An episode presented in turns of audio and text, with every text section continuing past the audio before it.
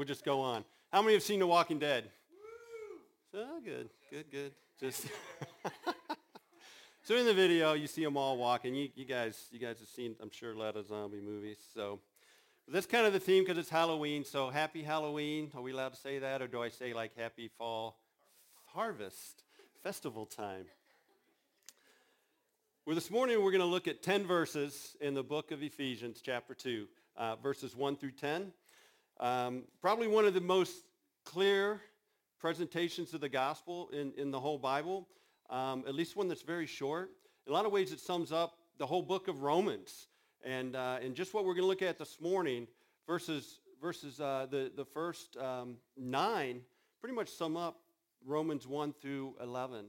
In fact, if you wanted to dive into what we're going to talk about here this morning a little bit deeper, read the book of Romans and you'll see these truths all throughout those first 11 chapters. And then right at the end, very briefly, we'll just look at verse 10. But that's, for the most part, rest of Romans. And Romans unpacks that one verse uh, in the last five chapters, 12 through 16. But this morning we're going to look at these 10 verses. Um, just an awesome presentation of the good news of the gospel. But it doesn't start out looking too good. In fact, it doesn't look like good news at all. Look with me at Ephesians 2, verses 1 through 3. And you were dead in your trespasses and sins in which you formerly walked, according to the course of this world, according to the prince of the power of the air, of the spirit that is now working in the sons of disobedience. And among them we too all formerly lived in the lusts of our flesh, indulging the desires of the flesh and of the mind, and were by nature children of wrath, even as the rest. We were dead in our trespasses and sins in which we formerly walked. Walking dead is an appropriate description of what our lives look like apart from Christ. Let's go ahead and pray before we dive in any further. Lord, as we look at these, these verses, your, your truth, the gospel this morning, we pray, Lord, that uh, if uh, we're anyone here doesn't know you this morning or not sure if they know you this morning, pray speak to their hearts, Lord, and help them see the truth of, of, of your word, of who we are and what you've done for us. And for all those that would, are here this morning would say that they know you, God, may this, may this speak to us even further and help us to rejoice and be glad of all that you've done for us, God. And help us to walk all the more after you, being so excited about your love and your mercy and your grace towards us. And we commit this time to you in Jesus' name. And I did want to thank you. If you're here for the first time this morning, just want to welcome you. Glad that you're here with us. And uh, hope you feel welcome and encouraged um, by your time here this morning. So the walking dead is an appropriate description of our lives apart from Christ. But when I read this, one question I would have, but are people really that bad? Like you, you read this description and really start thinking about it, it's like, man, people are really horrible. This is who we are apart from Christ. Because it seems to me that most people in the world, most people that I run into, whether they would say they know Jesus Christ or don't know Jesus Christ, they seem pretty good, pretty moral, pretty ethical, and, and upright. I mean, the majority of people aren't like killing people, right, and robbing banks. I don't know anyone personally that has done that. But maybe more are stealing, lying, and hating others, right? But most, but most seem like they're, you know, they, they seem good, and I would say more are doing that. But when Jesus talked about sin, he talked a lot about things like lust and envy and jealousy. And that sounds to be like me, right? It sounds to be like a lot more people. He also talked about our motives behind what we say and do. And he talked a lot about how even the good things we do are often motivated by self-interest. And it's our motives, like why, why we do the things we do. Jesus talked a lot about that and said a lot of things we do, it's, it's the reason why we do it that we would call it sin. And he talked about a lot, he talked about how much we sin in our thoughts and how much constantly like sinful thoughts are just running through us. And I don't know about you, but I wouldn't want to have my thoughts displayed on a, a billboard for everyone to see, would you? Like, could you imagine that? Like, they had a little bubble above your head, and like every thought other people could see. That would be like the worst curse in the world, wouldn't it? You would hang your head in shame, and just leave all humanity forever. And your veneer of niceness and everything else is totally gone, and everyone can see kind of what's in our heart. In the book of Jeremiah, it says the heart is, de- is deceitful above all else. It says it's desperately sick and there's no cure for it. And when I look at my thought life, if I think, well, outwardly I'm kind of nice, but if I really pay attention to my thoughts, I agree with that. I see a description of myself in these verses. Now, fortunately, I haven't murdered anyone. I don't make a habit of robbing banks, you know, and those kind of things. But I see myself in this. And you know, the, the writer of these words, the Apostle Paul, who wrote the book of Ephesians, sees himself in this too. He says, we too all formerly lived this way. And Paul is placing himself firmly within this framework of what it looks like being apart from Christ.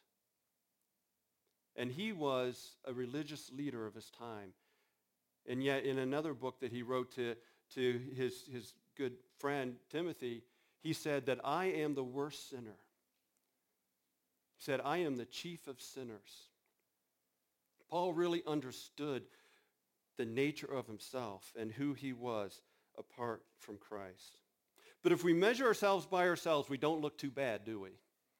But if we start looking at the words of Christ, if we start allowing the Bible to shed light on who we really are, all of a sudden we don't start looking so good. If you just read Matthew, the Sermon on the Mount, like Matthew chapter 5, 6, 7, you start seeing that, wow, the standard is real high. What Jesus is talking about here, yeah, I fall way short of that. It says all have sinned and all fall short of the glory of God.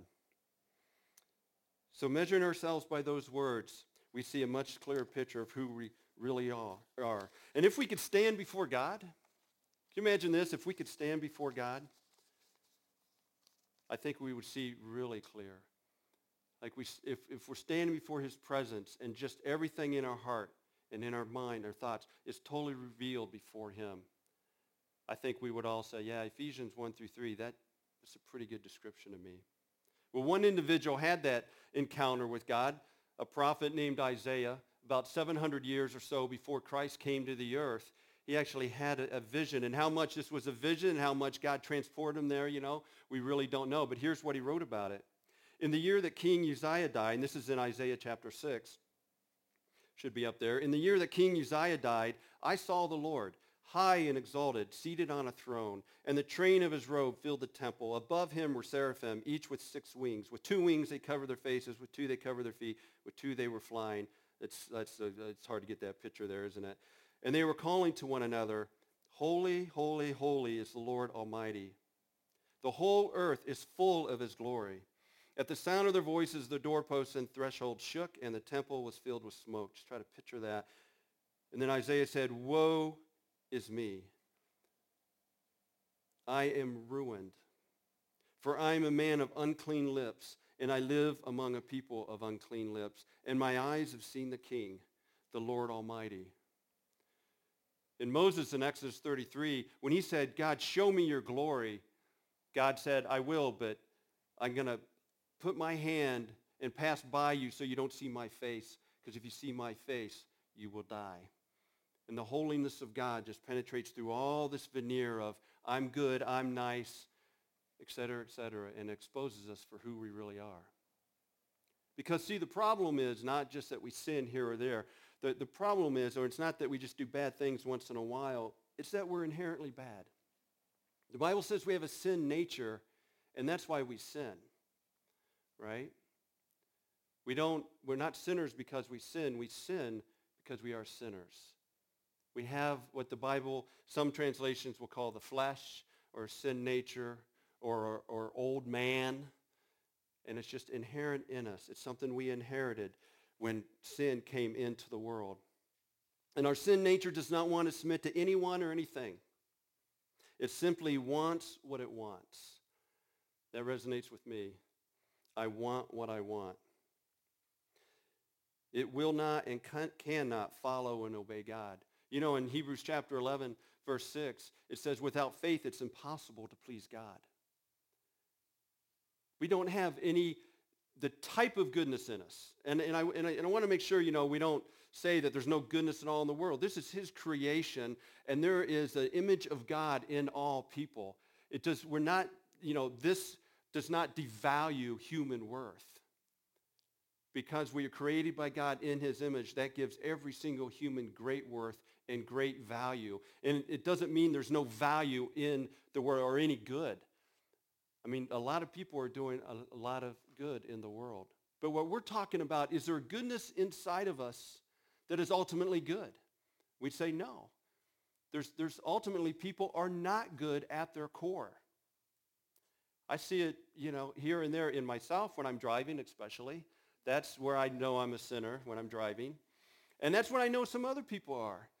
Not too long ago, I was with my son, and I'm usually really good when I'm with my kids, you know. I don't want them to see the ugly side of their dad. So I'm driving, we're at a roundabout. I'm really, I, I'm pretty sure that I waited my turn or didn't do anything wrong.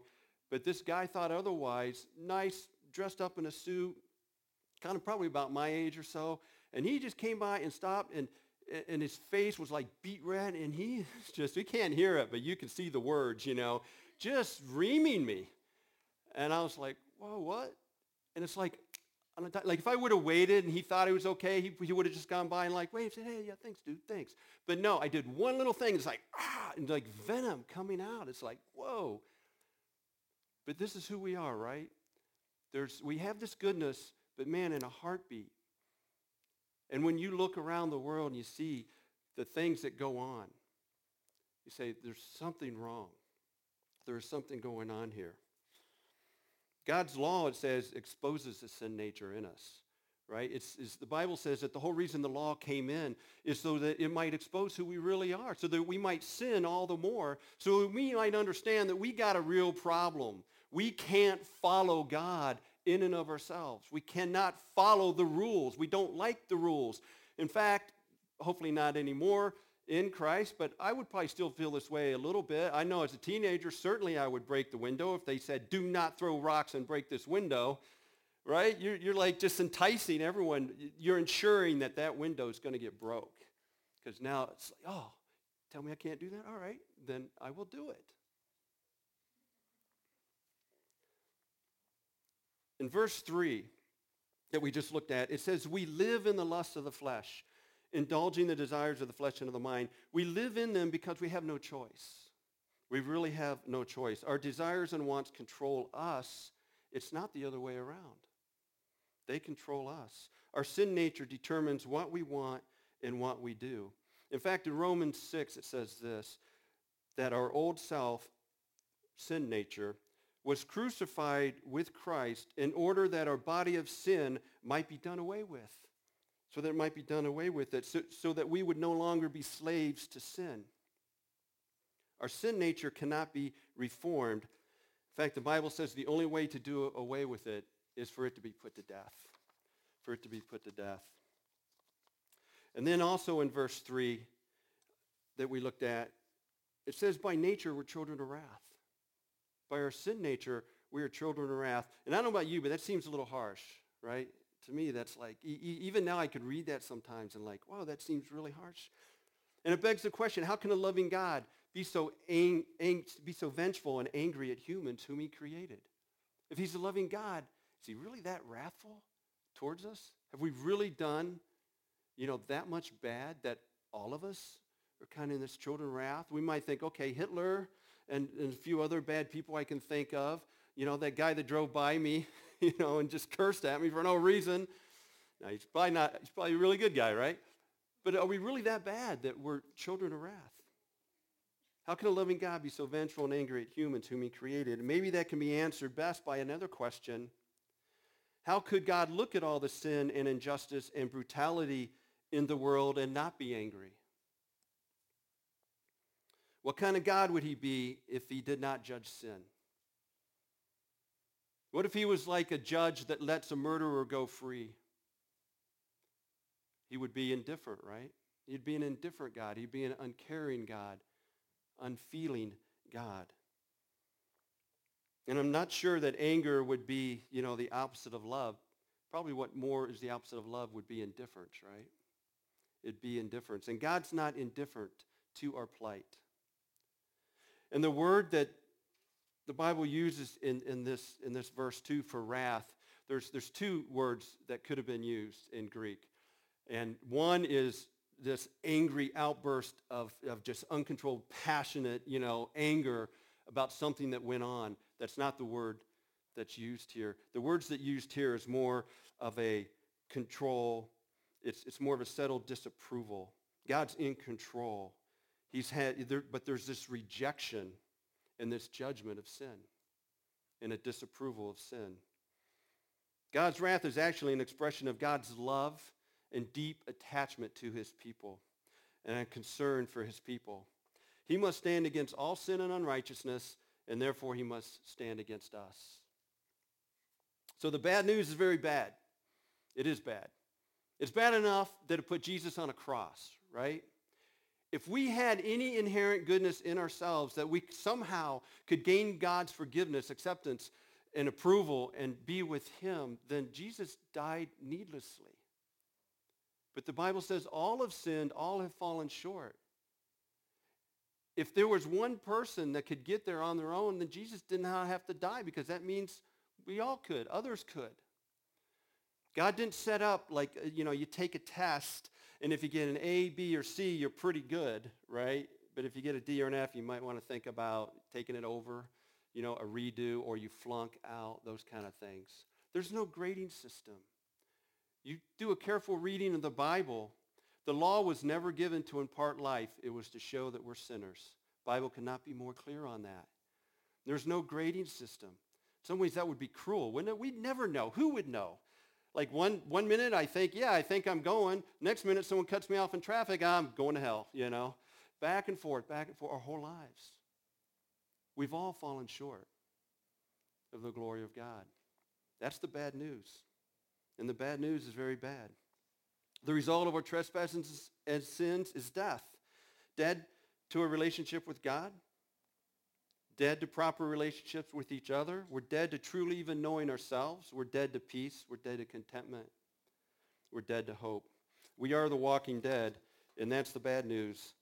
But it also makes the good news really good, doesn't it? Let's look at verses 4 through 7. But God, but God, being rich in mercy, because of his great love with which he loved us, even when we were dead in our transgressions, made us alive together with Christ. By grace you have been saved. And he raised us up with him and seated us with him in the heavenly places in Christ Jesus, so that in the ages to come he might show the surpassing riches of his grace in kindness toward us in Christ Jesus. The bad news is very bad, but the good news is very good, isn't it? Despite all of our sin, God loves us. And he's made a way for us to no longer be children of wrath, to no longer be the walking dead.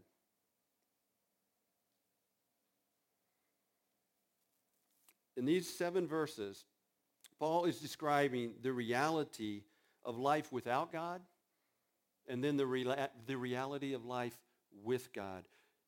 Because you see, we either live in sin and under its influence or in Christ and under his influence. We either serve the tyrant sin or we, see, or, or we serve the Lord Jesus Christ.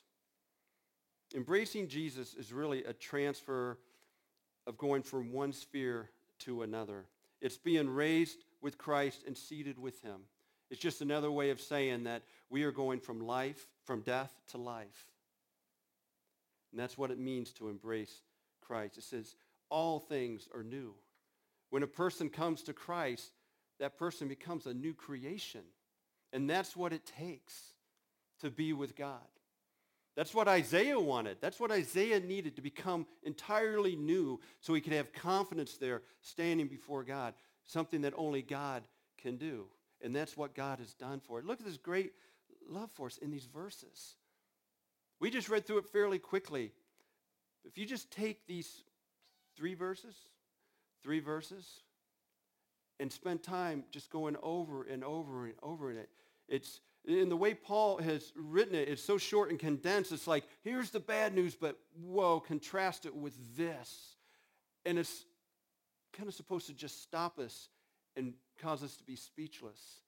cause us to begin worshiping and see what an amazing, loving God has done for us. It's absolutely awesome. The good news is very good. We're no longer need to be children of wrath. And you know, we can't separate the bad news from the good news, can we? And we have a tendency, we want to do that these days. It's kind of hard. It's kind of hard to talk to a friend or someone and say, you know what? You're really bad. you know, you are a sinner, you know, and, and all that. We kind of want to leave that out. And we just want to say, you know, gee, God loves you and, and, and wants to be with you. And if you'll come to Christ. But if we don't share the bad news, what, what makes it good news then? If we don't understand that we need a Savior, will we come to a Savior? Right? It's kind of like if we're on an airplane and you don't believe you're really falling out of the sky, you're not going to take the parachute. Well, plane's fine. Why would I take the parachute? But if you know it's you're going down, you'll grab the parachute and jump out. We got to know that something is wrong before we reach out for to a savior.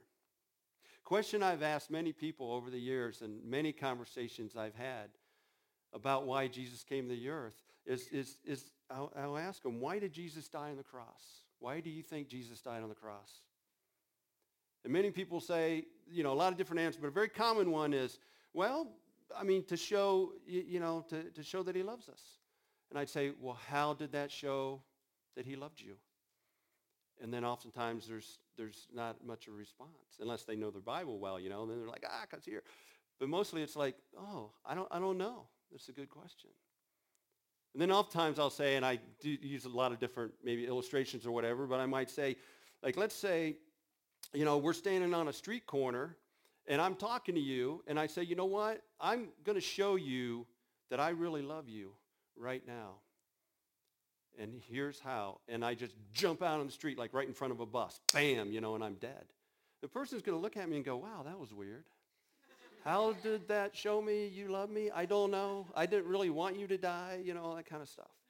But if that person's in front of the bus and I dive out and push them out of the way and then I'm crushed by the bus, I mean, the person would tend to think, wow, person really loved me or at least loved people in general, you know. But he gave up his life so that I might live. That's why Jesus died on the cross. He gave up his life so that we might live. And that's how we know that God loves us. The greatest indicator of God's love is Jesus Christ on a cross, hanging there for you and me. That's why we can be assured of it.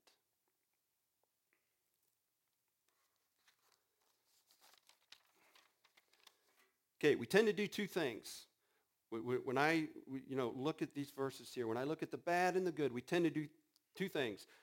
The first thing we tend to do is we don't really believe things are as bad as Paul says they are apart from Christ.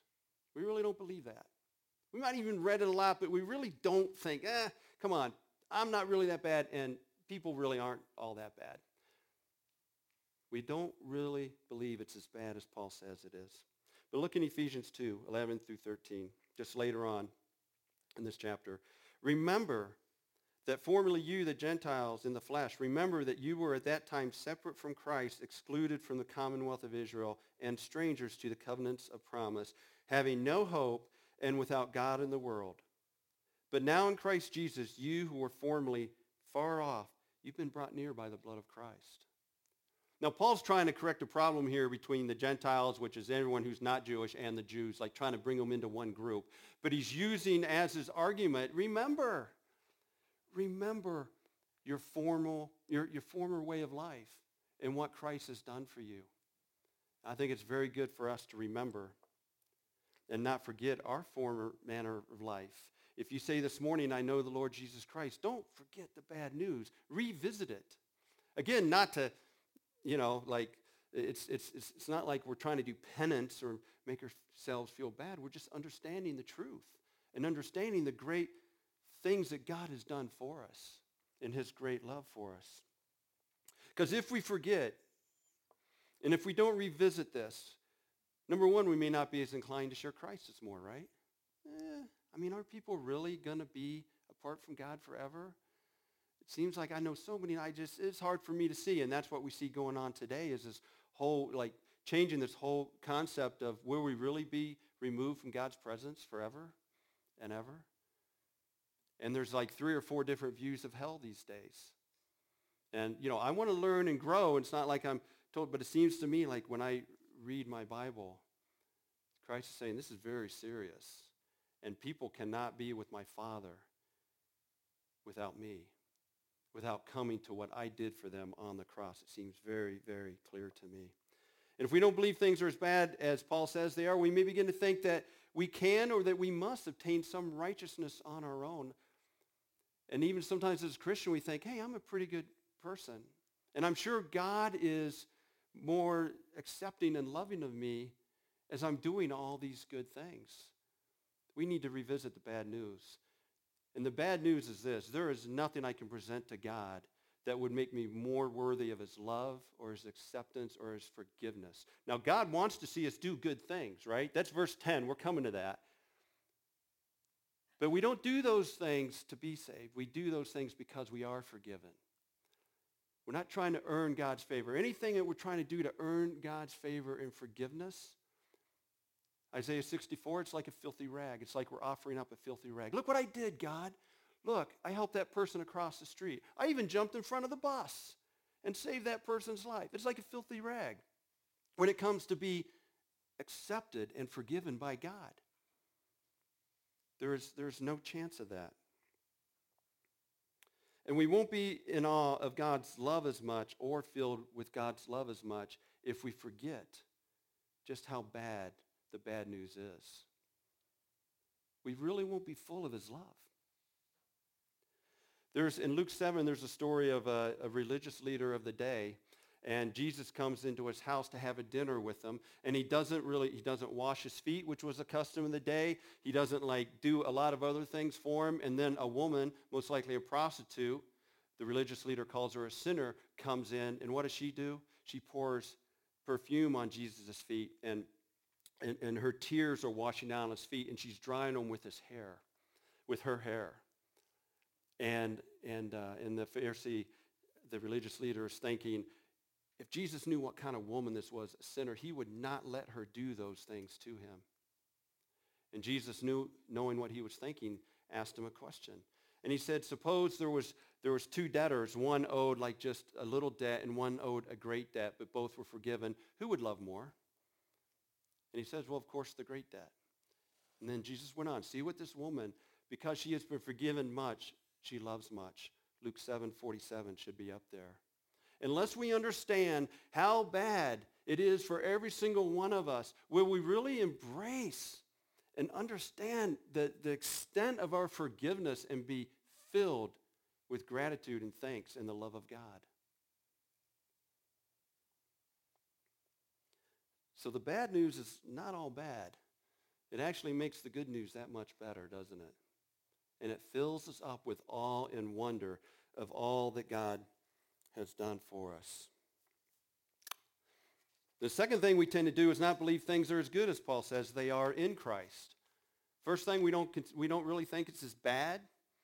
You know, we really don't think things are that bad apart from Christ. But then, kind of conversely, we also don't think things are as good as Paul says they are in Christ.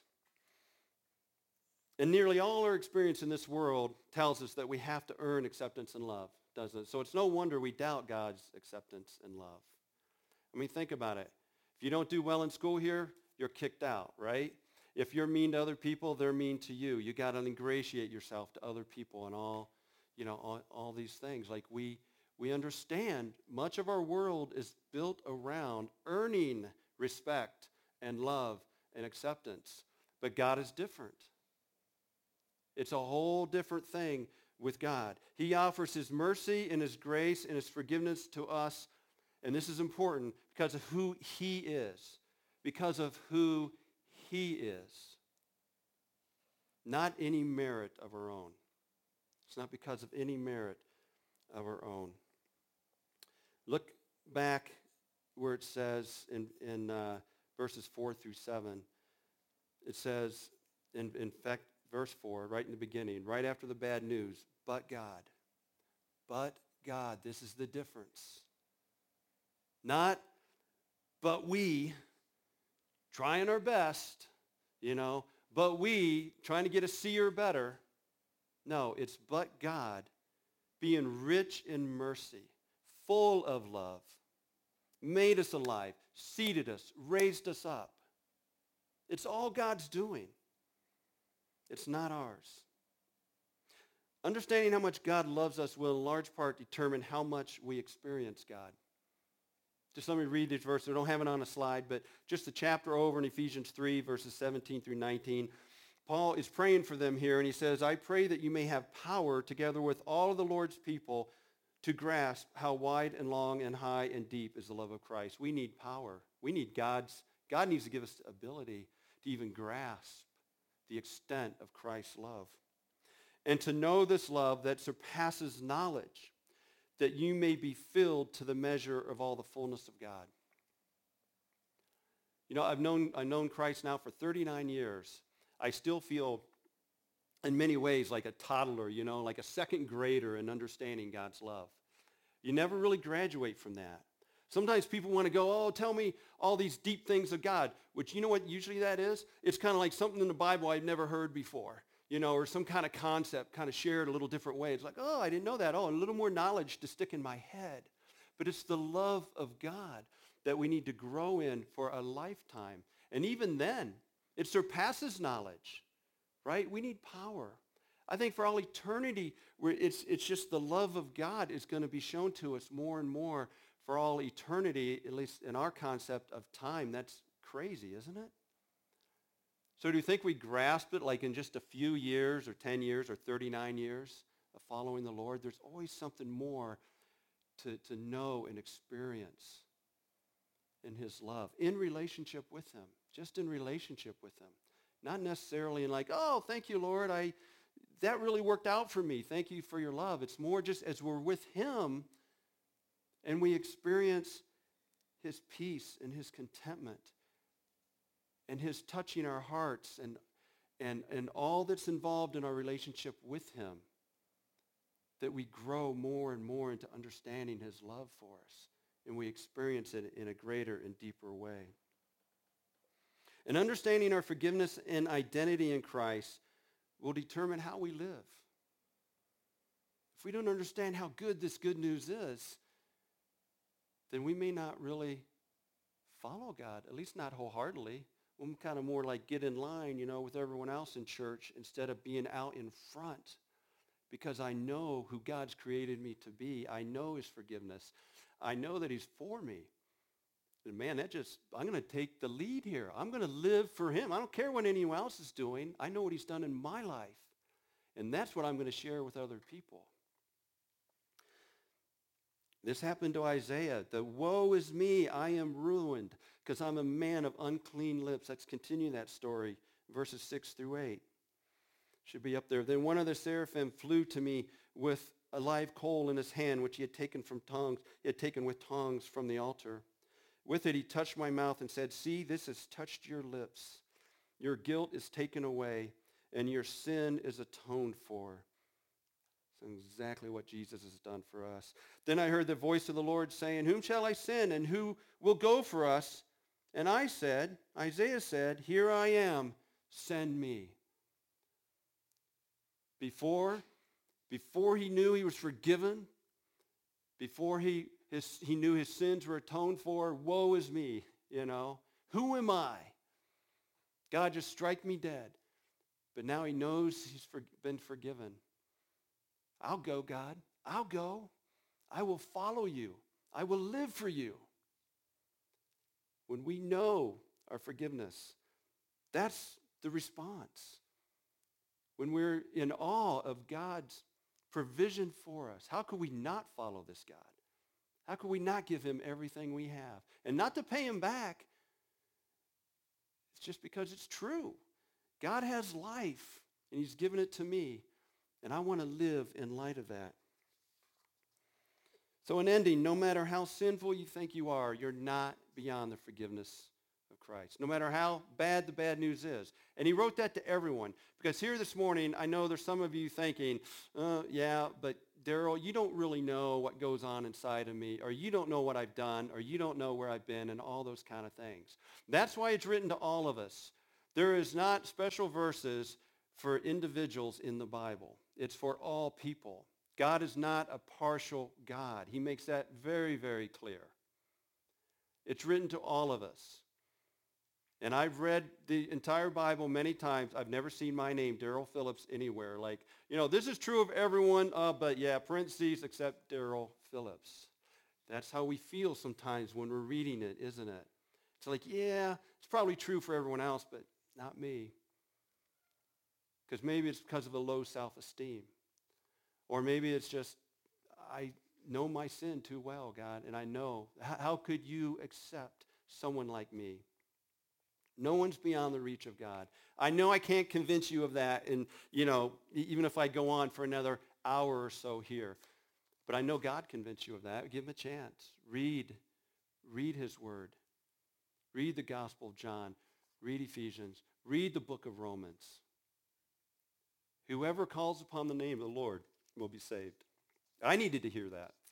There was a point in my life, a year into being a Christian, I doubted it very seriously whether God could forgive me because of all my sin. And I prayed and prayed and prayed, and I read Scripture, and God spoke very powerfully to me, especially through Romans 10:13. Whoever calls upon the name of the Lord, and I just needed to hear God say, "You're, you know, you're you're one of the whoever's, Daryl. You know, you are in that." But it was the power of God at that moment. I understand the semantic of the word that's what I'm looking The definition of the word whoever, that means whoever, right? All people. But I need a touch from God, power of God to know the love of Christ. And God told me, you're whoever. You're one of the whoever's. You feel like a fool because, yes, I understand the definition, but my heart rejects that, and God needed to break through. Will you allow God to break through into your heart? Because he will. You're no worse than anyone else sitting next to you. And I don't care what kind of sin, particular sin you have committed or done. Right? We all have the sin nature. We're all guilty. And the good news is good news for everyone. And that's how we receive the good news. Ephesians 2, 8 through 9. For by grace you've been saved through faith, and that not of yourselves. It is a gift of God. It's not a result of works, so that no one may boast. So that no one may boast. God will be given praise and glory and honor for the riches of his kindness and grace towards us for all eternity. It is all about him. It's not about us. And if you have a hard time receiving the, you know, Christ's forgiveness or thinking that he will forgive you or that he does love you, it's, it's, it's not about us. It's all about him and his character. Just read these verses. He's the main character. He's the main actor. He's the agent at work in this. We are receivers of it. We simply respond and come to him in faith and say, I want to receive your grace of forgiveness, God. I want to embrace the Lord Jesus Christ and follow him. It's that simple. And God will come in and make us new. And that's the last verse. For we are his workmanship, created in Christ Jesus for good works. Right? We do good works once we've experienced this newness from Christ, not before. We come to God as we are. And the more sinful you know you are, the better. Right? Read the Gospels. Everyone that really understood how sinful they were, Jesus embraced them and like, man, you're getting it. But everyone said, no, wait a minute. I got some of my own, you know, goodness in here. Jesus like, you don't get it. You're not understanding. You don't really understand the bad news. But once we come to Christ, we are the, another word for workmanship, we're crafted by God, right? He's done something in us. He's changed us. He's made us new. Now we go out. Now we go out and live that out. Now we live for doing good works for God, and that's grace too, right? We don't leave grace at salvation and go, now it's up to me, and now I got to be really good. as I follow the Lord, I fall down. I say, God, I need grace. I pray that nearly every morning. God, I need grace. I need your grace today to follow you. And I'm not saying that because, you know, I, I mean, I know it's true. If I don't receive grace from you today, I'm not sure I'll follow you. And I'm more and more in debt to his grace the more and more I follow him. So when I get to heaven, there's nothing but praise for God's grace, his riches and kindness and goodness. Let's go ahead and pray. Lord, thank you for your wonderful truth. Thank you for your wonderful truth. God, inside, I always knew, I always sensed that there was just, you know, that I wasn't a very good person. I mean, I, I knew that. Maybe others think they are. But I always knew that. And then when I started reading your word, it just rang true with me. But thank you for giving us provision to be made new. Lord, you say who, uh, whoever comes to Christ is a new creation. You give us your Holy Spirit. You take away all of our sin. You give us all your righteousness. You raise us up and seat us with your Son. You give us entirely new life and new desires. It's all you're doing. Thank you for that, Lord.